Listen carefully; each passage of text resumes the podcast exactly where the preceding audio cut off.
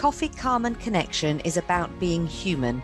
It's about you choosing to prioritize your well being, putting the time in to strengthen your resilience to adversity, and being part of a community that holds you accountable and offers support when the going gets tough.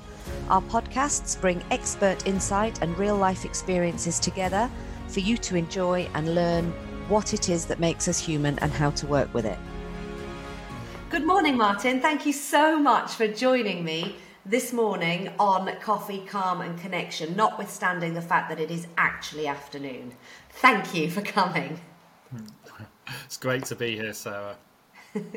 so um, I'm really grateful to have you here. And in our previous conversation, I really, um, really enjoyed what you had to say, and I think it's going to be quite an interesting topic. And the topic, da da da, da broadly is dealing with uncertainty, which I suppose has been quite prevalent in the last 20 months. So I don't know if you want to give a bit of background about who you are and, and why you're qualified to have this conversation with me about uncertainty. That would be wonderful. Yes, of course, Sarah. So I, um, for the last 12 years, I've had my own business working in um, with business leaders and within elite sport, with athletes, with coaches, helping them to really perform at their best, understanding the psychology of what drives high performance.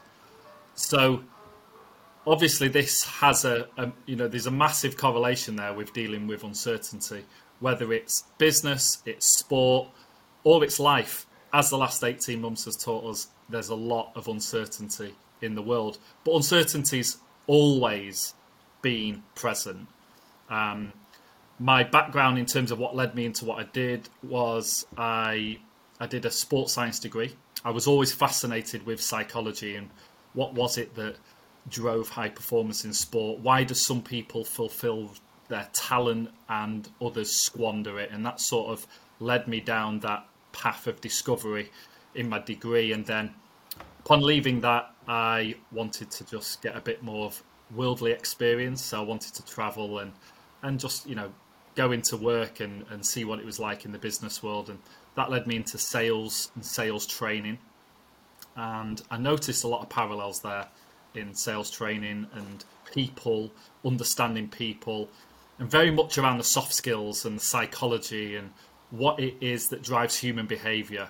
And that again led me to sort of further education, just investing in my own skills and development until eventually I set up my own business. I thought, you know, I can I can go and do this myself, and also it can lead me back into hopefully back into sport where I've got a passion, and I have fused the two ever since. So, um, yeah, I hope that that's a bit of a whistle stop tour of bringing me to today.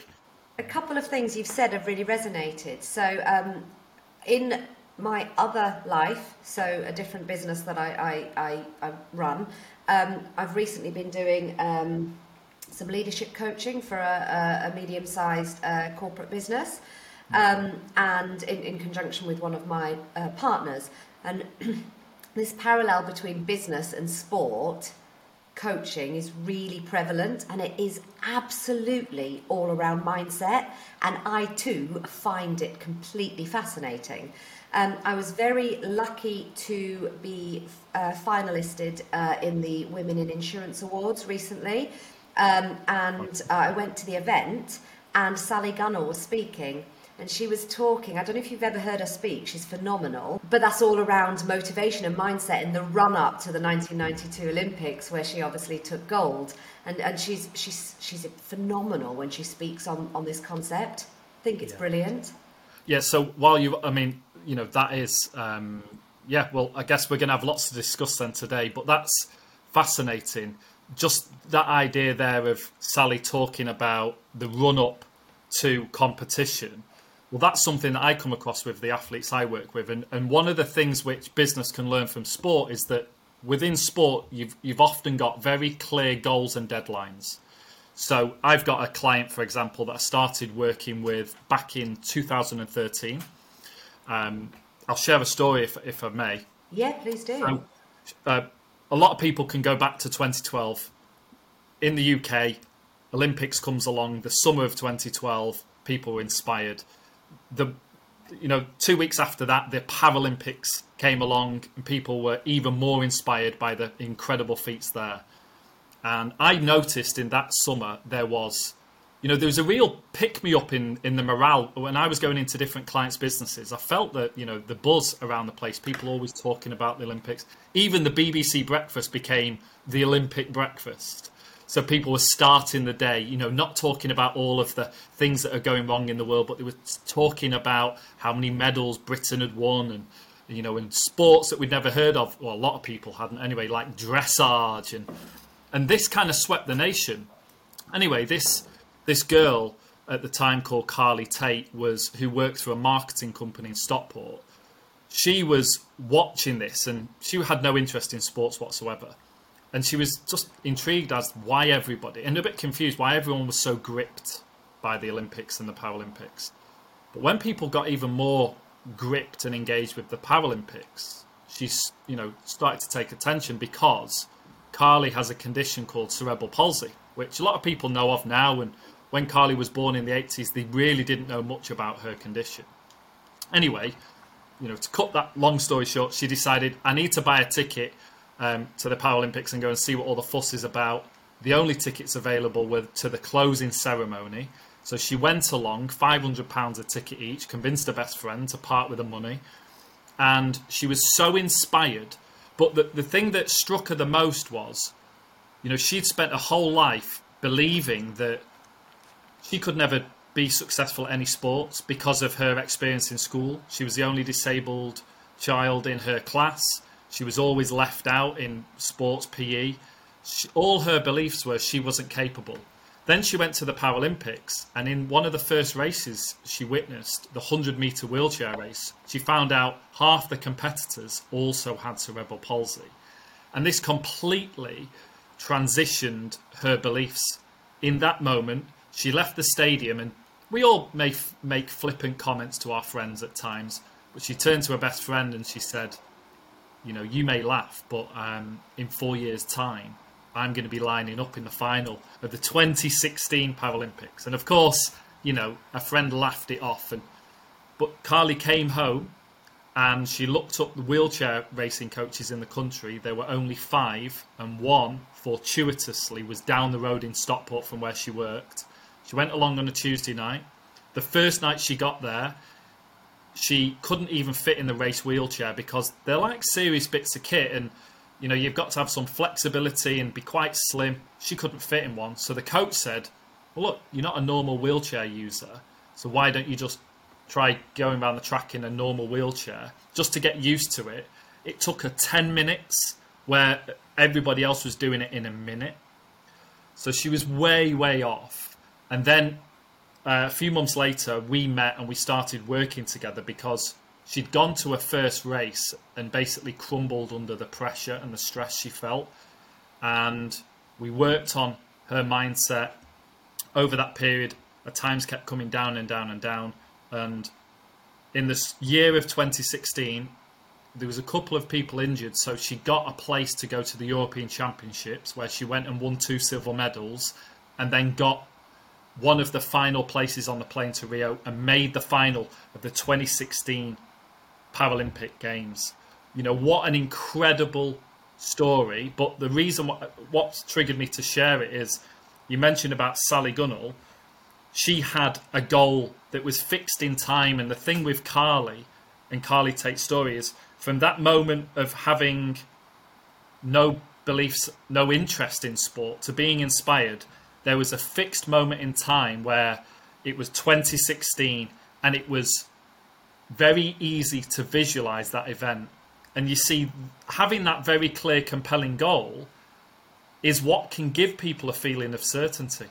Because look around us, the world is uncertain. There's so much uncertainty all of the time. You know, just daily tasks that we do, driving down the road. How uncertain is just driving down the road on the opposite side with a white line separating you going at 70 miles an hour? But we don't think about that because what we think about is where we're going. You know, so we're not thinking of all of the things that could go wrong on the way. Hopefully not, anyway. Otherwise, it's going to be a bit of a nervy drive. But that's a you know, it's and it's the same in business as it is in life. Is when we have that clarity that can give us the feeling of certainty, which helps us to move forward and helps generate emotions like confidence and a feeling of control and motivation and all of those things. But without that clarity, we can get lost in the challenges or the uncertainties or the things that go wrong, especially when events happen, global events like the pandemic over the last 18 months. You know, and those things we can't account for, we can't predict, they can come out of nowhere. But the people I've worked with during that period, the ones that have coped the best with it, have within the confinements of what's in their control during that time, they have created clear goals and a clear pathway for what they're going to do. And the people that struggle are the ones which don't have that clarity or, you know, um, cannot create it in their environment. There's a, a, a very significant, um, I was going to say parallel, but it's actually a similarity. In fact, it's absolutely what Sally was talking about.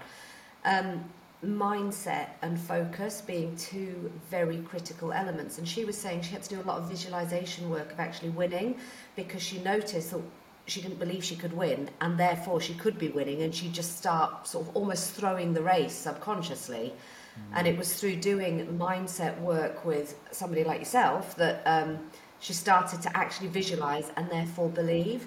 My question to you comes around. So if we take this out of business and we take it out of sport, and, and you're in life, often um, I feel like I'm juggling, and I'm juggling so many balls that I can either lose sight of where my focus is, or sometimes I can't even begin to tell you where my focus should be because there are so many ways in which I should be focusing.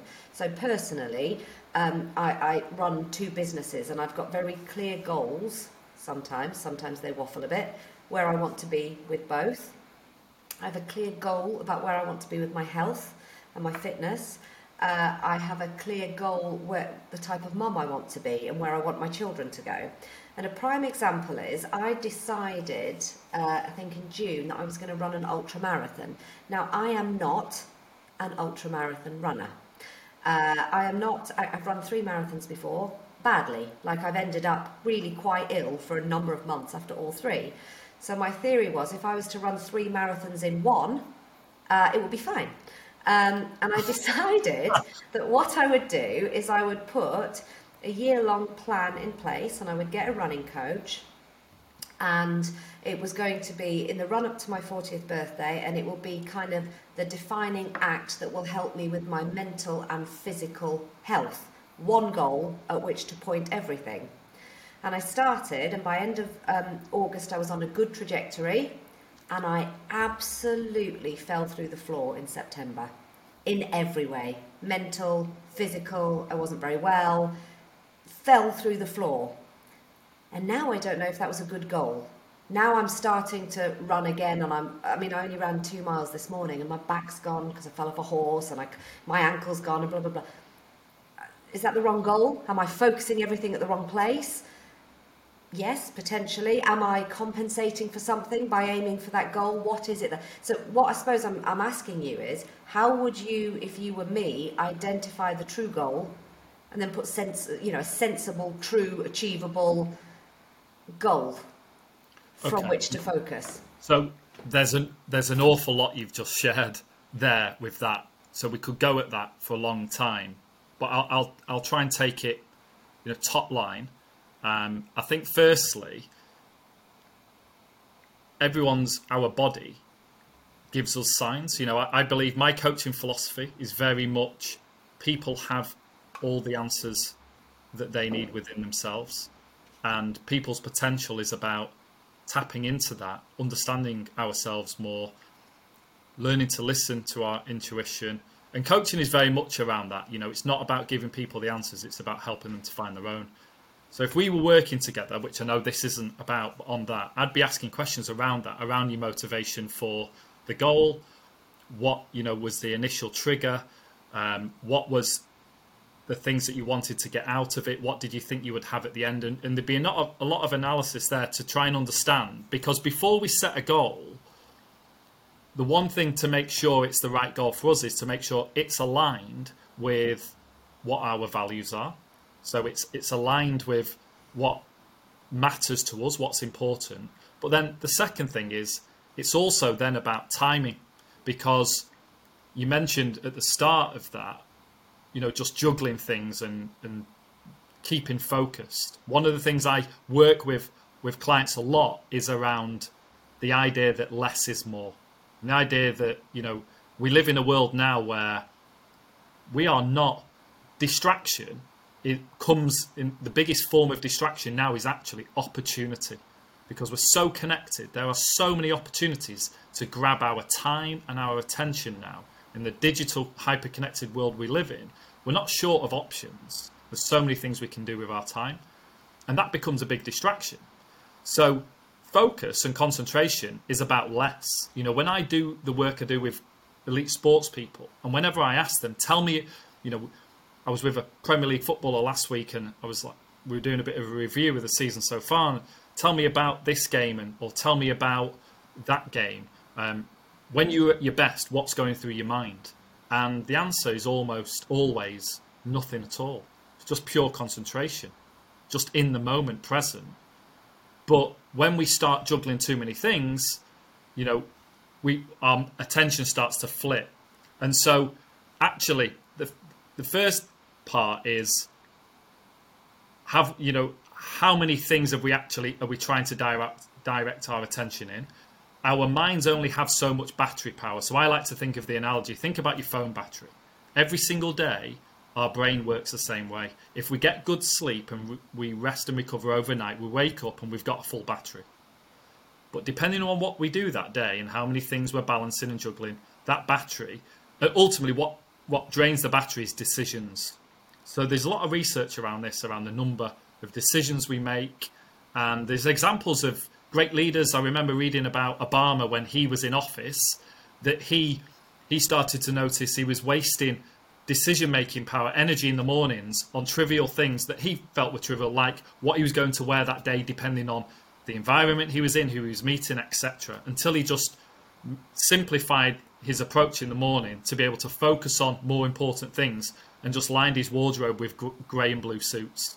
So, so he just woke up and alternated them every day, stripping that, giving him more energy to focus on what matters. But we have a tendency to take on more and more, and I think that's partly the the environment that we're operating in.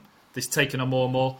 But the key to it, and what I often do with clients on a fairly regular basis, monthly, bi-monthly, is we'll sit down and review and have a, a, a chance to sort of step back and look at that period of time and analyze what's going well, what's not, what's important, what do you need to let go of, and having that constant review because life changes so quickly.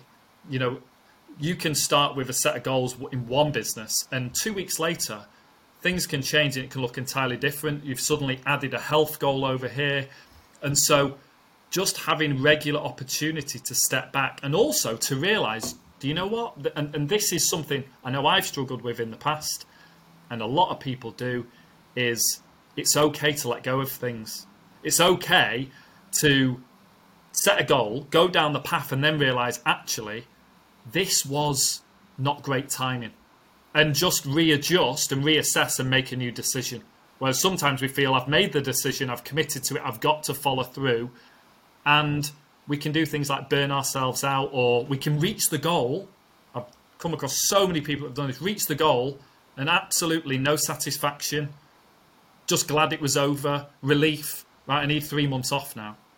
You know, I was reading a story the other day about a guy that had sold his business and at the end he, he had made all these plans but the process was so taxing for him. For six months after he sold his business, he literally just sat on the sofa, stayed in the house all day, just waste, watching TV, and he believes he had burnout. Mm-hmm. You know, but he had all of these plans for that time. I'm interested in the analogy about the battery. So I often use the, the analogy of having too many tabs open on your computer. And I had I did a podcast in the early days of CCC with um, somebody called um, Aji, who's a psychologist, and he was saying one of the problems with that analogy is it aligns yourself to a computer, and we're not. And therefore, if you're looking purely logically, you're going to miss a whole wealth of stuff that actually makes us human. And I hadn't thought about it that that way before. And one of the things that I do quite um, uh, persistently is I log- over logicalize everything. Everything's a process, everything's a plan, it's logical, and I tend to downplay the emotional drainage, if I can put it that way. And as a mum of three children, and um, dare I say it, I, I think women as a general rule overthink more than men. The amount of times I've had a conversation with my husband where I've said, "Oh, but this meant this, this, this, this, this," and he's gone, "Oh no, didn't didn't go anywhere near that depth. What are you doing?" Um, so that type of, and I think that's very draining. Um, and I notice for me, and have done probably, um, probably for as long as I can remember in my adult life. Um, I get to about four o'clock in the afternoon, and I'm brain dead. There's mm. nothing. There's absolutely nothing left. And often I feel quite fluey, I feel quite ill. Yeah. You know, several times a week. And I, and I go to bed between eight and nine o'clock every night, often before my 12 year old, um, because I've just got nothing. I've got no ability to sit in an evening and watch TV. I don't watch TV because I go to bed. I put the kids to bed, I go to bed. I wake up at six the next morning and I am one million miles an hour until four o'clock comes everything dies and I'm useful for nothing. Uh, uh, um, and I, I'm interested in this battery analogy.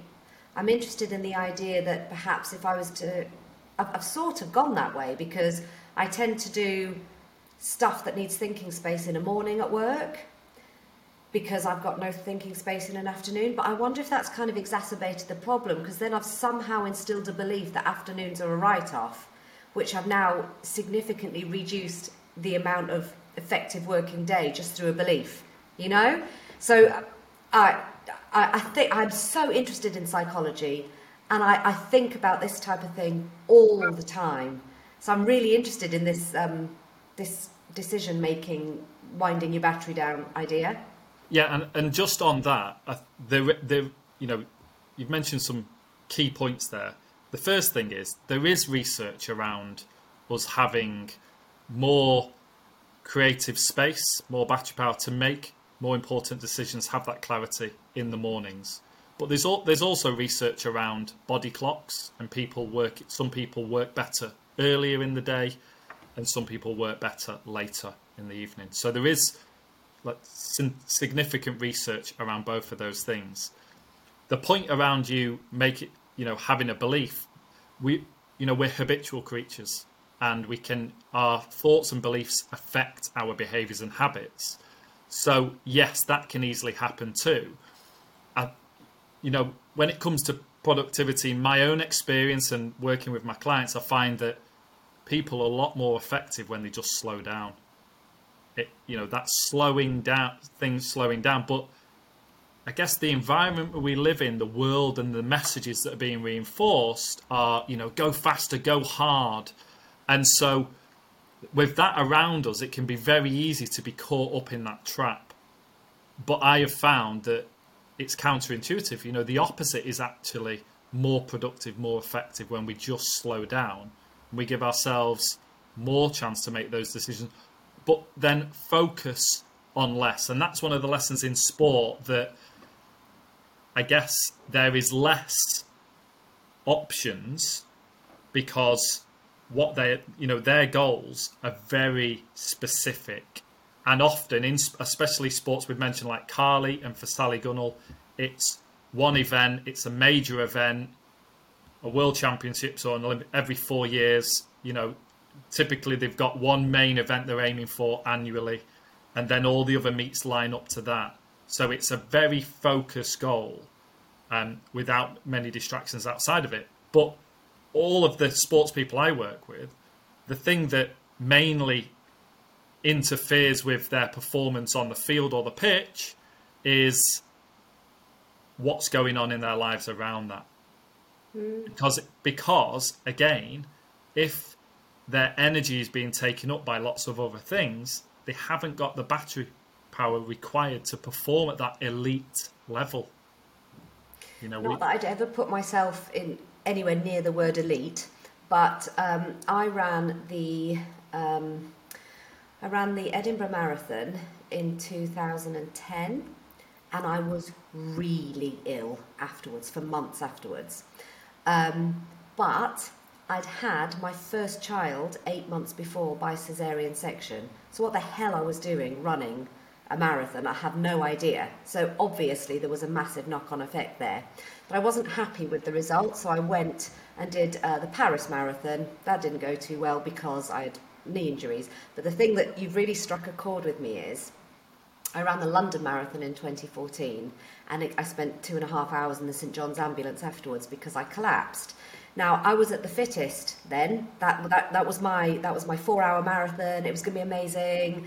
Uh, I'd really worked hard, but in the four weeks running up to that, my one kid had chicken pox, the other had a throat infection, and my husband had full blown flu and was out for two weeks. So I was round the clock nurse, and I wasn't, you know, I must have been carrying some viral stuff myself. So by the time the race day came, there was so much that had affected that, and I spent a very long time not accepting that it was external factors, but only actually I'm a bad runner. I'm not built to run. Do you, okay. I'm, so, I'm quite interested in so that. that. That bit's very interesting. Like I say, you know, I think it's interesting for you, um, and we won't do it today because you know just time, but to just analyze the trigger for what is the purpose and the why of making the decisions in terms of the goal and what it's going to give you. But around um, the idea of them managing the mental process, that's fascinating what you just said. That's also very much connected to the idea of us managing uncertainty because um, in the 80s, the, and now one of the most renowned psychologists in the world in this space is a guy called Martin Seligman.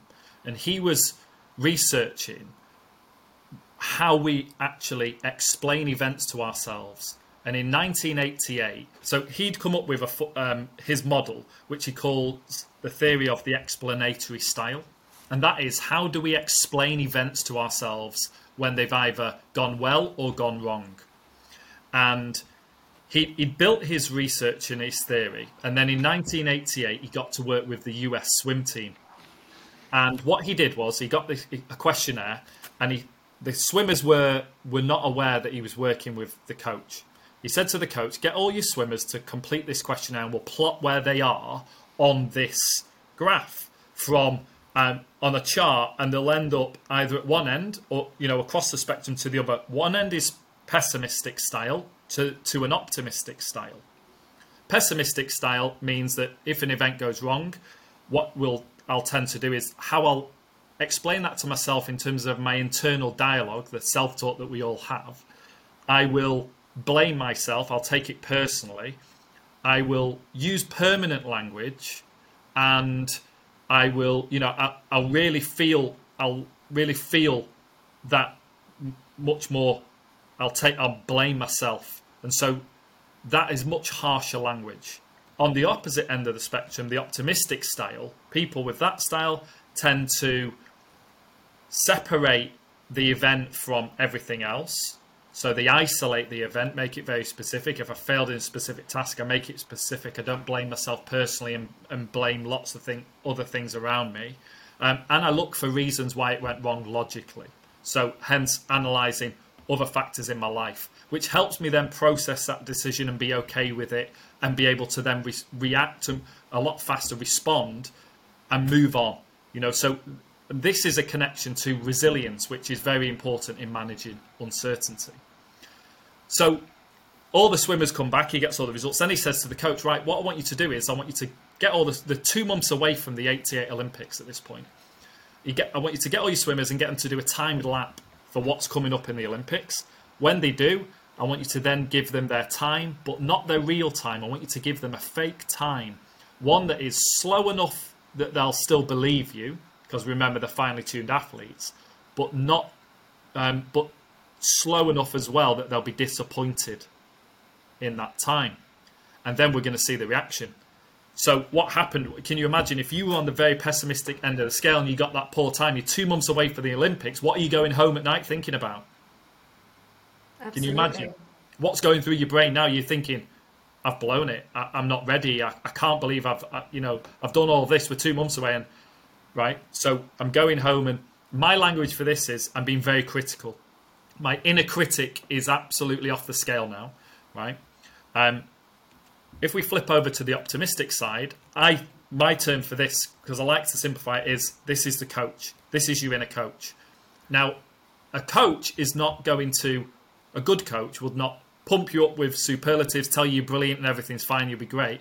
A good coach will tell you the truth, but they'll do it in a very encouraging way.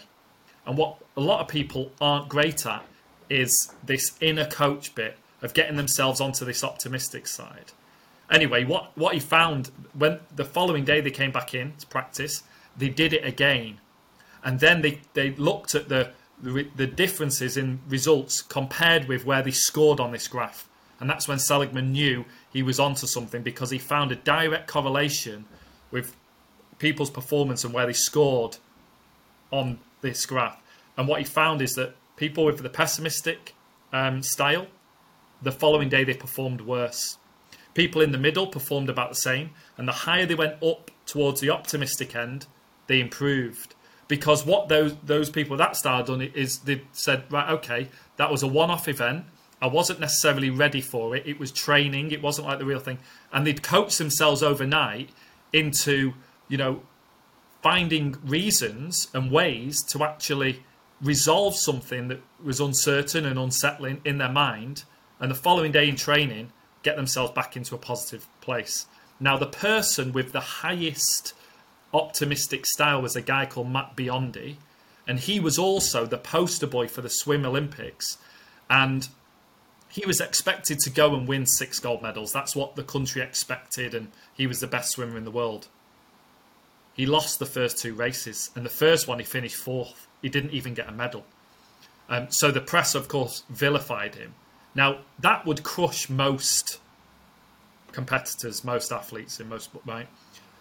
But in his final four races, he won every single one and set a new world record. And it just goes to show that even even with the most posi- positive attitude, optimistic mindset, and belief, even if you're the best in the world, you can still fail. You can still have a bad performance. But it doesn't define you. What defines you more is how you respond. And for him, the defining takeaway from the story is the final four races, you know, and what he did there, even though he essentially, you know, failed in the first two from his expectation. I think that's really powerful, and, and uh, the the Olympics that's just gone, uh, Simone Biles springs to mind. Yes.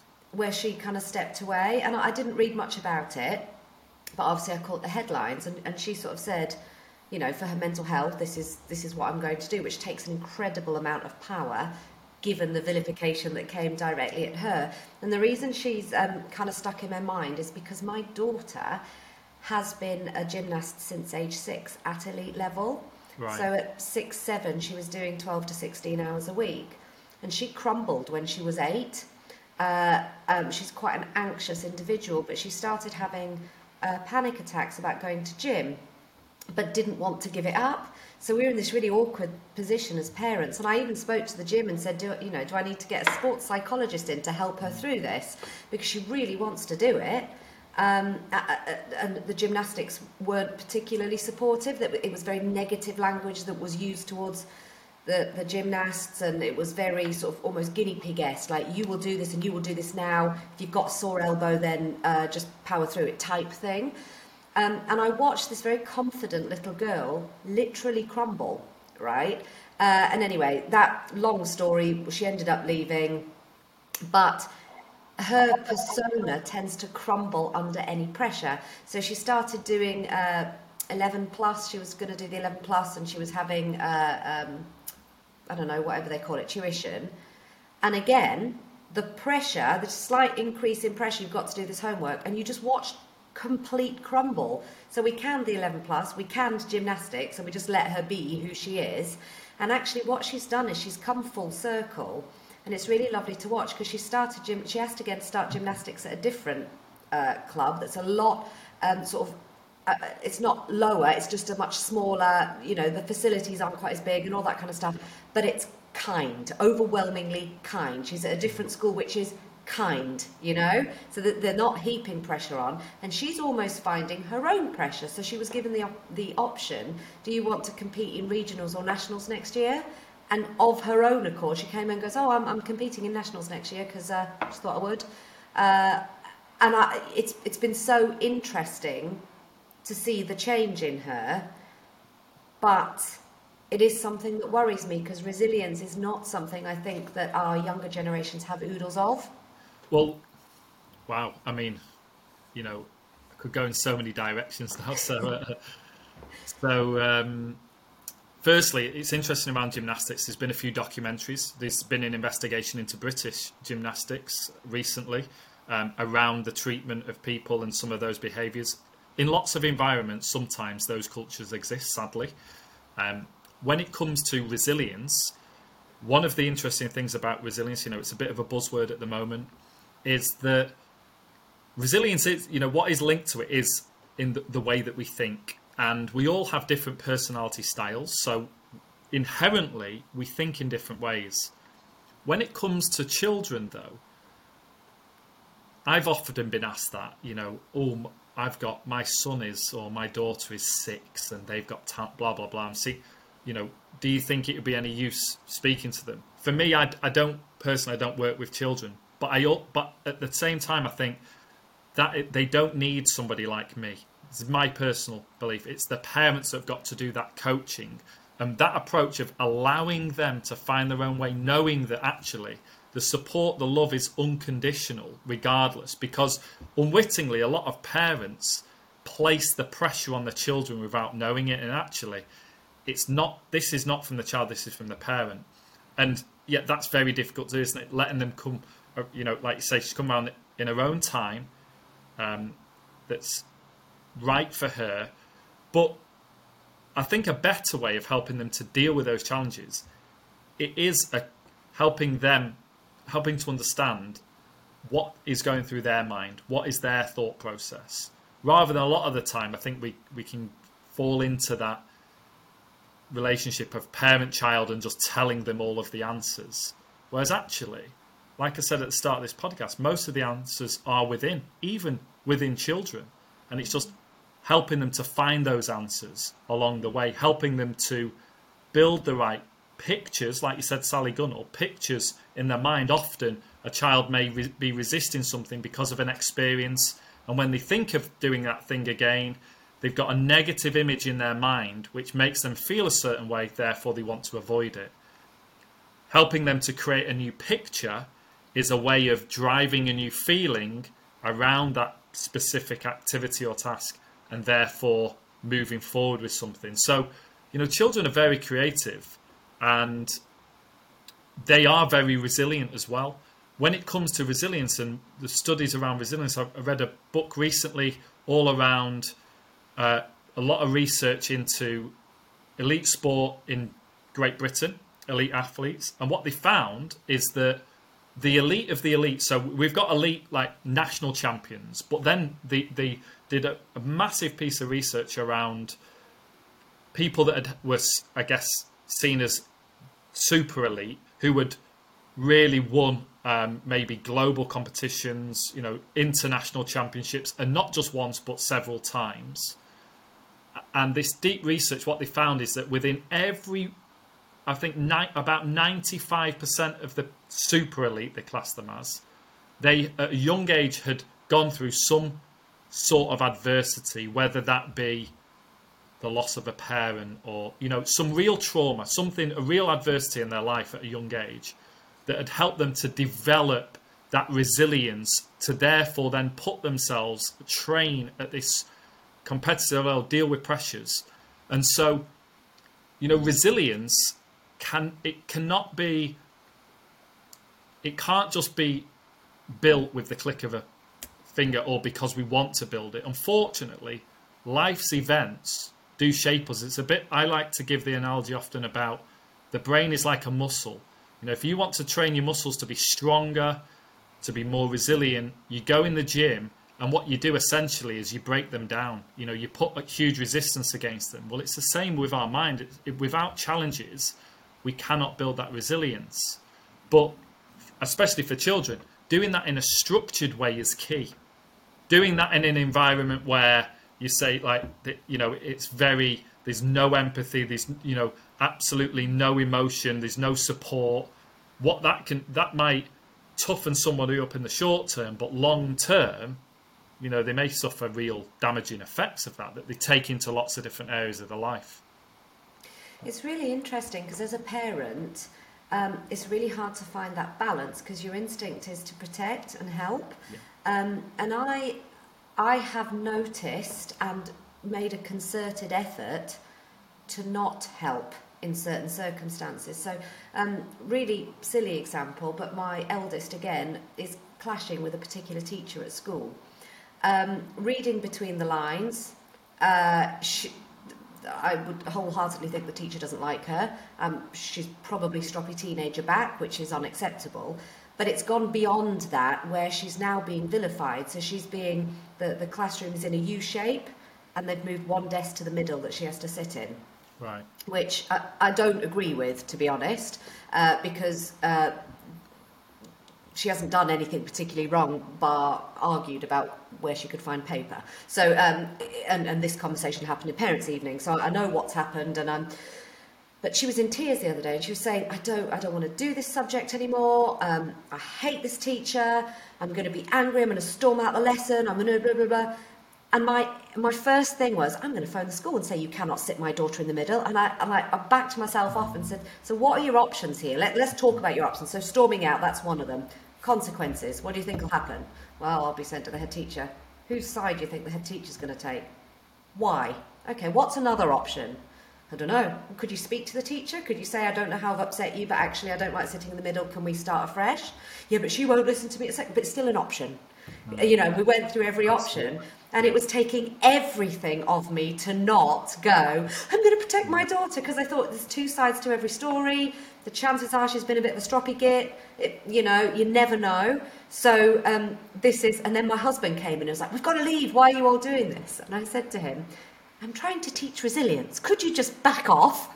it was it was like a, real concerted effort. But sometimes you have the moment and you can see the learning, and then you can think. But sometimes your own emotion clouds it, and your your instinct is to protect or help. And it, I think it's an instinct that's got stronger and is more supported by society over the last kind of 50 years, to the point that kids often don't have to do anything for themselves. You know, they're wrapped up in cotton wool at quite a late age, and I struggle consistently with that balance of you know, should I be, what parent should I be here?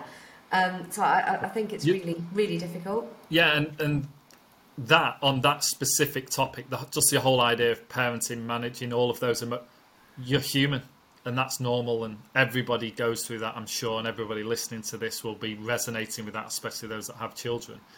And is there a exact, specific right answer for each situation? No, but I think doing that, you know, it's as much about managing our own emotions in that scenario, like it was for you, as it is about helping our children to manage theirs. But that's the right approach because then, as the children get older, if they can learn, if they've been taught as they're growing up to manage and to reflect on their own thinking, their actions, they develop emotional intelligence, which is just having that insight to be able to step back and be aware of our thoughts and our emotions and their, and our, also our behaviors.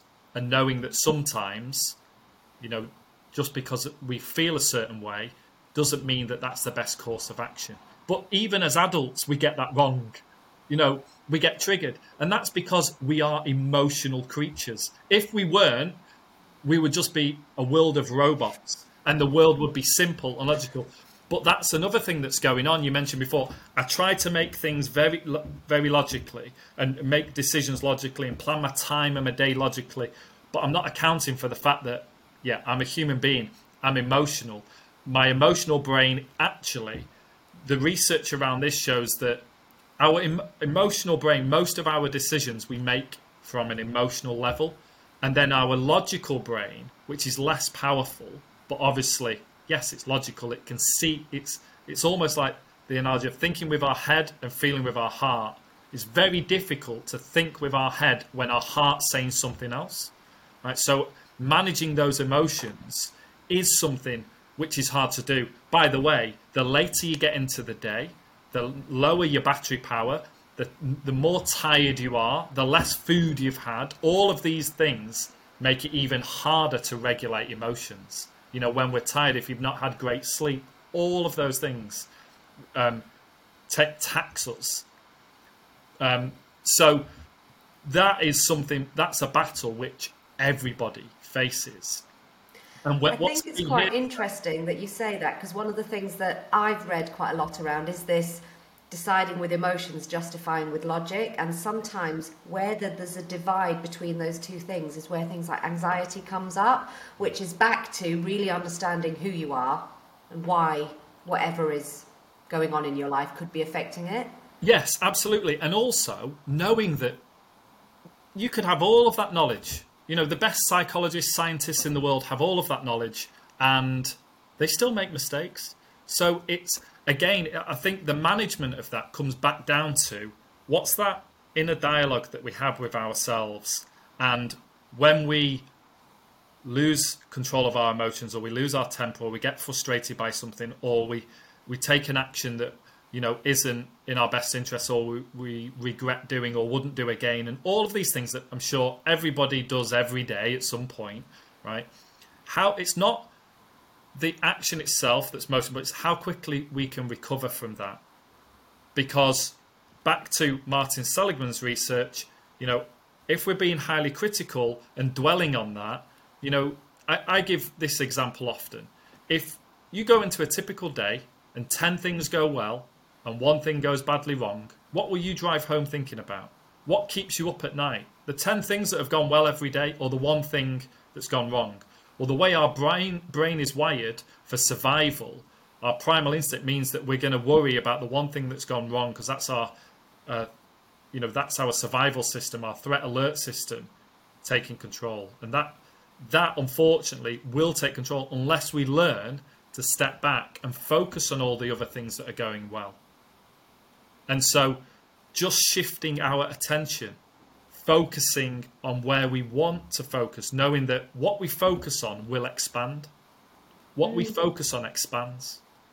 And when we focus on the right things, those things expand and therefore we'll feel a different way. But it's very easy, isn't it, to focus on the one thing that's gone wrong versus the 10 things that have gone well. And I think what I've taken away, and I think will be the, the title of this podcast, is coach or critic who's talking to you. Absolutely. That's that yeah. for me is really powerful because I think it gives me a tangible tool when something goes wrong just to reflect for a minute and go, who's talking here? Coach or critic? Martin Seligman says that if it's my coach, I'll do better. Let's go with coach. Do you well, know what I mean? Uh, yeah. Uh, my, I like yeah. tangible tools. Yes, so, and and that well, just a disclaimer: the tool of coach versus critic is Martin Robert Halls. Martin, Martin Robert Halls, absolutely. No, but I like to think of that as um, to simplify it because, yes, from Seligman's research, what he found is that that is trainable. That not neither of these mindsets are fixed. Our brain is malleable. We're forming new pathways, thought pathways, all of the time we can train ourselves to think optimistically. And the research shows that thinking optimistically is associated with high results in lots of different domains, even recovery from serious illnesses, even living longer, so many benefits. And I, I prefer the word optimism over, say, being positive, for example, because in the UK there's a lot of can be a lot of cynicism around, oh, being positive and thinking that everything's great. But opti- being optimistic is means that you are assessing all of the facts, but then you're choosing your thought process. You're choosing to think about it in a productive way to move forwards.